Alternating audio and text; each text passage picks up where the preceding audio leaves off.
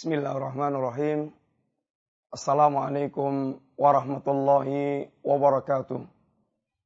Innal hamdalillah wassalatu wassalamu ala Rasulillah wa ala alihi wa ashabihi wa mawalah. Wala haula wala quwata illa billah amma ba'd.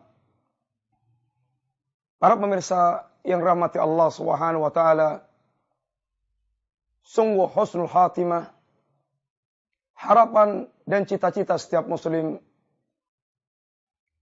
Dan perkara yang sangat dirindukan setiap kita bagaimana kita bisa kembali dalam keadaan seperti yang dikatakan Nabi yang mulia sallallahu alaihi wasallam man ahabba Allah man ahabba liqa Allah ahabba Allah liqa'ah wa man kariha liqa Allah kariha liqa'ah Barang siapa yang dia suka bertemu dengan Allah Subhanahu wa taala, Allah akan cinta pula bertemu dengan dia. Dan barang siapa yang dia benci bertemu dengan Allah, maka Allah pun akan benci pula bertemu dengan dia. Saat sakaratul maut dan dia dalam keadaan senang bertemu dengan Allah Subhanahu wa taala, perkara yang diidam-idamkan setiap muslim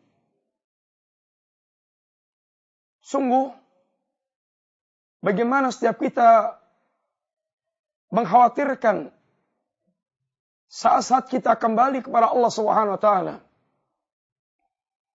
Terlebih ketika orang-orang saleh dia merenungkan hadis Nabi sallallahu alaihi wasallam Inna ahadakum la ya'malu bi amali ahli jannah hatta ما يكون بينه وبينها إلا الذراع فيسبق عليه الكتاب فيعمل بعمل أهل النار فيدخلها Sungguh ada di antara kalian yang beramal amalannya alul jannah hingga jarak antara dia dengan jannah tinggal sejengkal. Jarak yang sangat dekat. Kemudian ternyata kitab takdir telah mendahulunya. Lalu orang ini beramal dengan amalnya ahlun nar dan dia kematiannya ditutup dengan ditutup dengan amalan ahlun nar. Lalu dia pun masuk ke dalam neraka. Sungguh keadaan yang sangat ditakutkan setiap orang yang mereka berharap kecintaan Allah dan kenikmatan yang Allah sediakan. Maka husnul khatimah adalah harapan yang dirindukan setiap jiwa-jiwa yang ingin bertemu dengan Allah Subhanahu wa taala. Dan telah kita sampaikan di antara kiat apa yang harus kita wujudkan dalam menyongsong husnul khatimah. Yang pertama telah kita sampaikan, hendaklah kita pandai-pandai memanfaatkan waktu yang ada Jangan pernah kita kehabisan waktu kehidupan kita dalam keadaan kita tidak memiliki kesiapan karena kita dibuat lena, dibuat lalai oleh kehidupan yang ada. Yang kedua adalah setiap kita benar-benar menjadikan saat-saat sehat kita, saat-saat mukim kita, kita bisa beramal dengan amal soleh yang prima amal saleh yang sempurna. Maka apabila keadaan sehat kita dan keadaan safar kita dalam keadaan mukim kita, ketika kita sehat dan tidak bepergian, kita beramal dengan amal saleh yang maksimal, Allah Subhanahu wa taala akan catat ketika kita mukim dan safar dengan pahala ketika kita sehat dan dalam keadaan tidak bersafar. Demikian pula bagaimana setiap kita hendaknya banyak mengingat al-maut. Sebuah perkara akan banyak mengantarkan seorang dia benar-benar mempersiapkan apa yang harus dia bawa untuk menghadapi al-maut. Para pemirsa yang dirahmati oleh Allah Subhanahu wa taala. Dan di antara pula hendaklah setiap kita benar-benar menghindarkan diri dari tulul amal, dari berpanjang angan-angan. Maka sungguh panjang angan-angan tentang kehidupan dunia telah mengantarkan banyak orang dia tenggelam dalam kelalaian.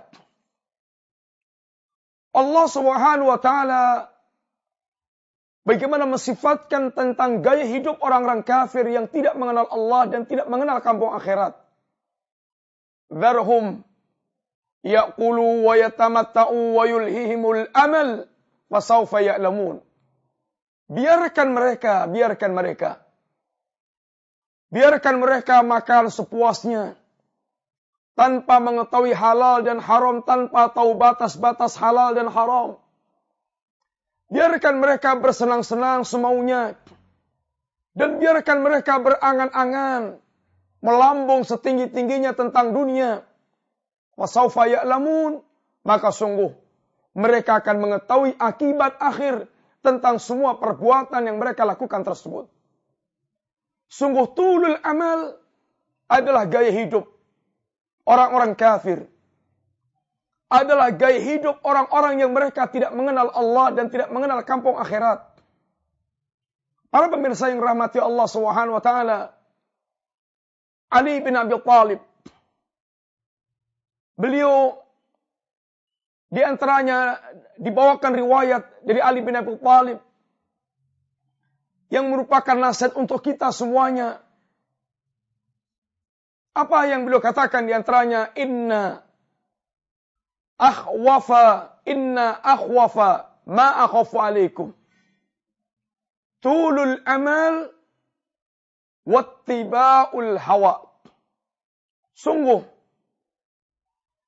yang paling aku khawatirkan menimpa kalian adalah tulul amal wattiba'ul hawa.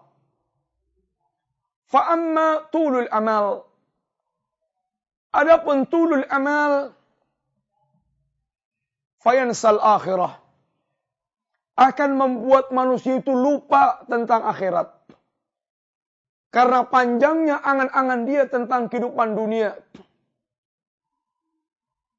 Wattibaul hawa wa amma tibaul hawa. Adapun ittibaul hawa fayasuddu anil haq akan menghalangi seorang dari kebenaran.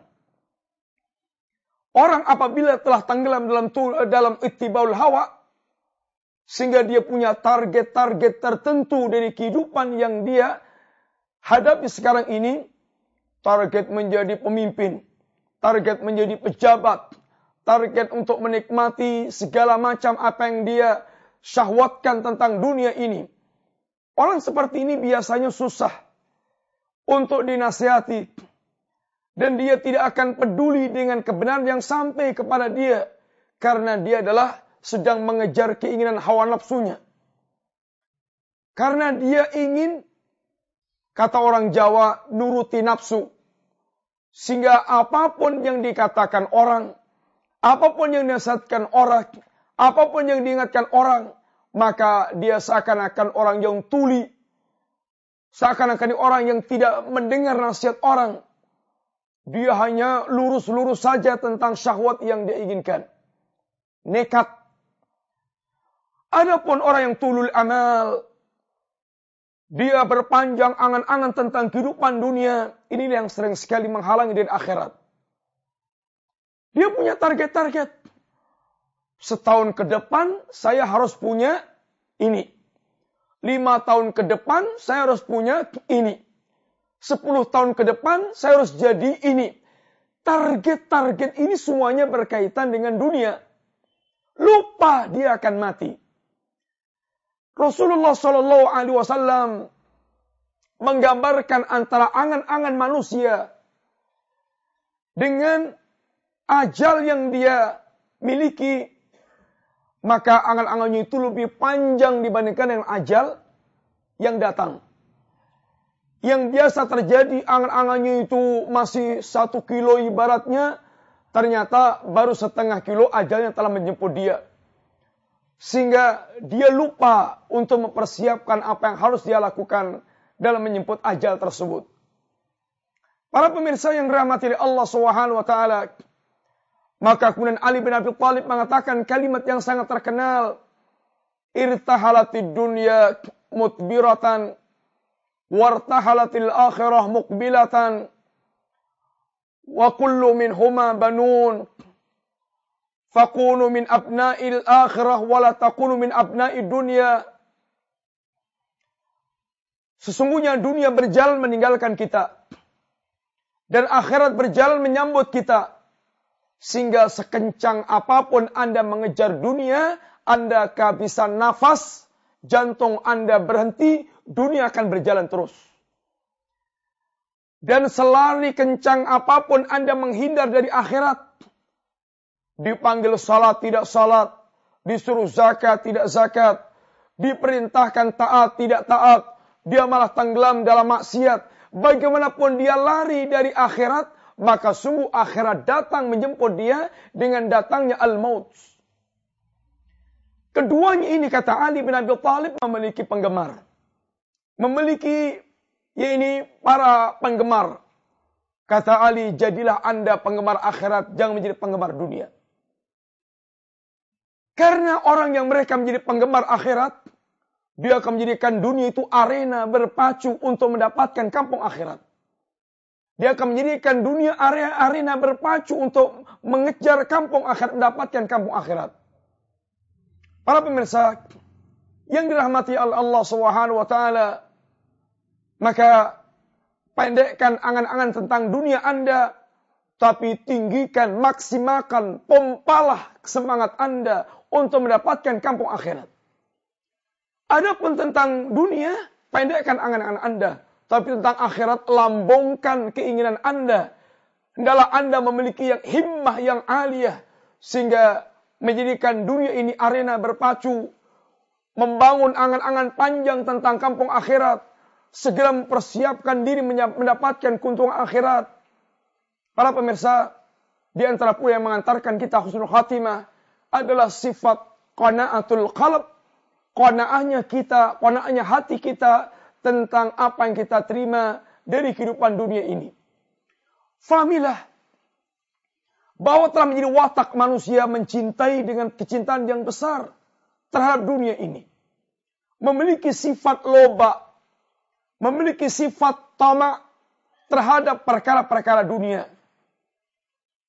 Bagaimana Rasulullah SAW katakan, Laukana libni Adam wadian min malin labtagha wadian thalithan.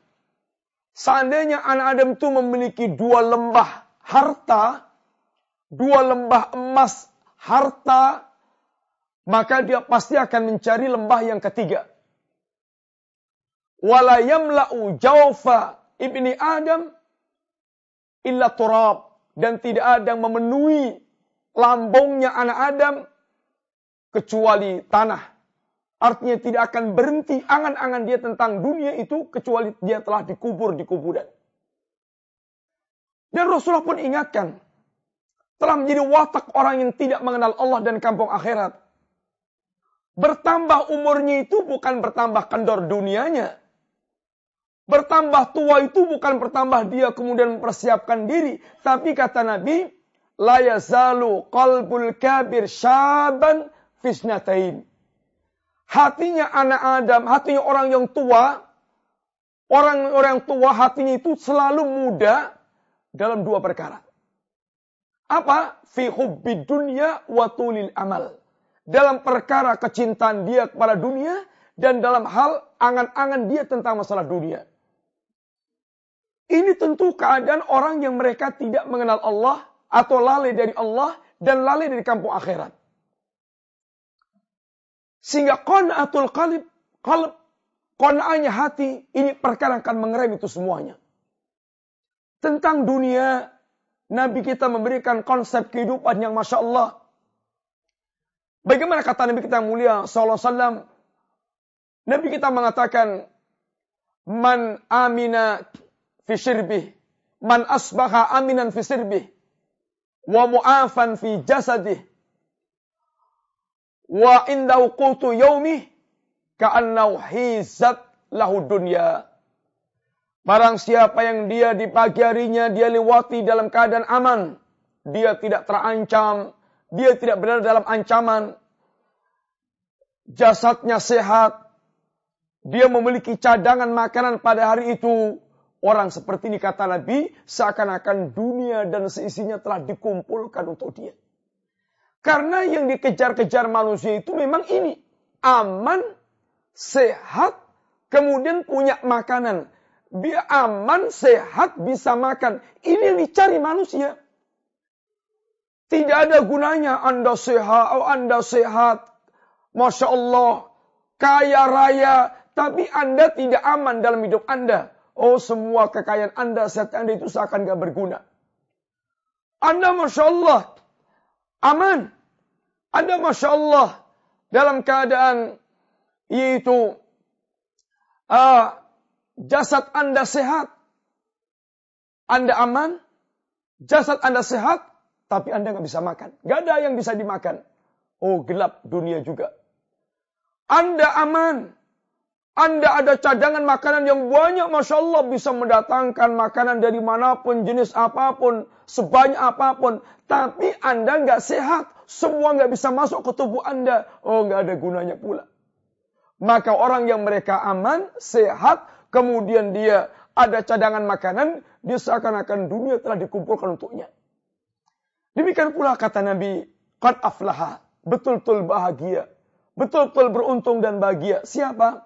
Man aslama, warusika kafafan, wa qannahu Allahu fima ata. Orang yang mereka yaitu muslim, syaratnya muslim. Kalau tidak muslim, maka tidak beruntung dia. Warusikoh kafafan, dia diberikan rezeki oleh Allah cukup. Tidak perlu berlebih, dia cukup. Serba cukup Allah berikan pada dia. Kemudian, waqanna Allah fima atah, ini yang penting, hati dia qanaah dengan pemberian Allah Subhanahu wa taala. Nabi kita katakan, kun eh, ini jadilah Anda orang yang itu ridha warda bima Allah takun akhnan nas. Jadilah Anda orang yang ridha dengan pemberian Allah, Anda akan menjadi orang yang paling kaya. Sehingga dikatakan al-qanaatu kanzun la yafnah. Karena itu adalah gudang yang tidak pernah habis. Maka seandainya orang kona'ah dalam kehidupannya, dia tidak akan rakus dengan kehidupan dunia. Ini yang akan sangat banyak mengantarkan ke kampung akhirat. Dia akan banyak mengantarkan bisa khusnul khatimah. Beda dengan orang mereka rakus dengan kehidupan dunia dibuat lalai. Dan kemudian dia lupa mempersiapkan diri ke kampung akhirat. Maka mudah-mudahan Allah Subhanahu wa taala memberikan kepada kepada kita qanaatul qalb memberikan kepada kita pendek angan-angan berkaitan dengan dunia yang ini akan menjadikan Anda diantarkan kepada kehidupan akhir yang husnul khatimah بالله التوفيق والهداية وصلى الله على نبينا محمد وعلى آله وصحبه وسلم السلام عليكم ورحمة الله وبركاته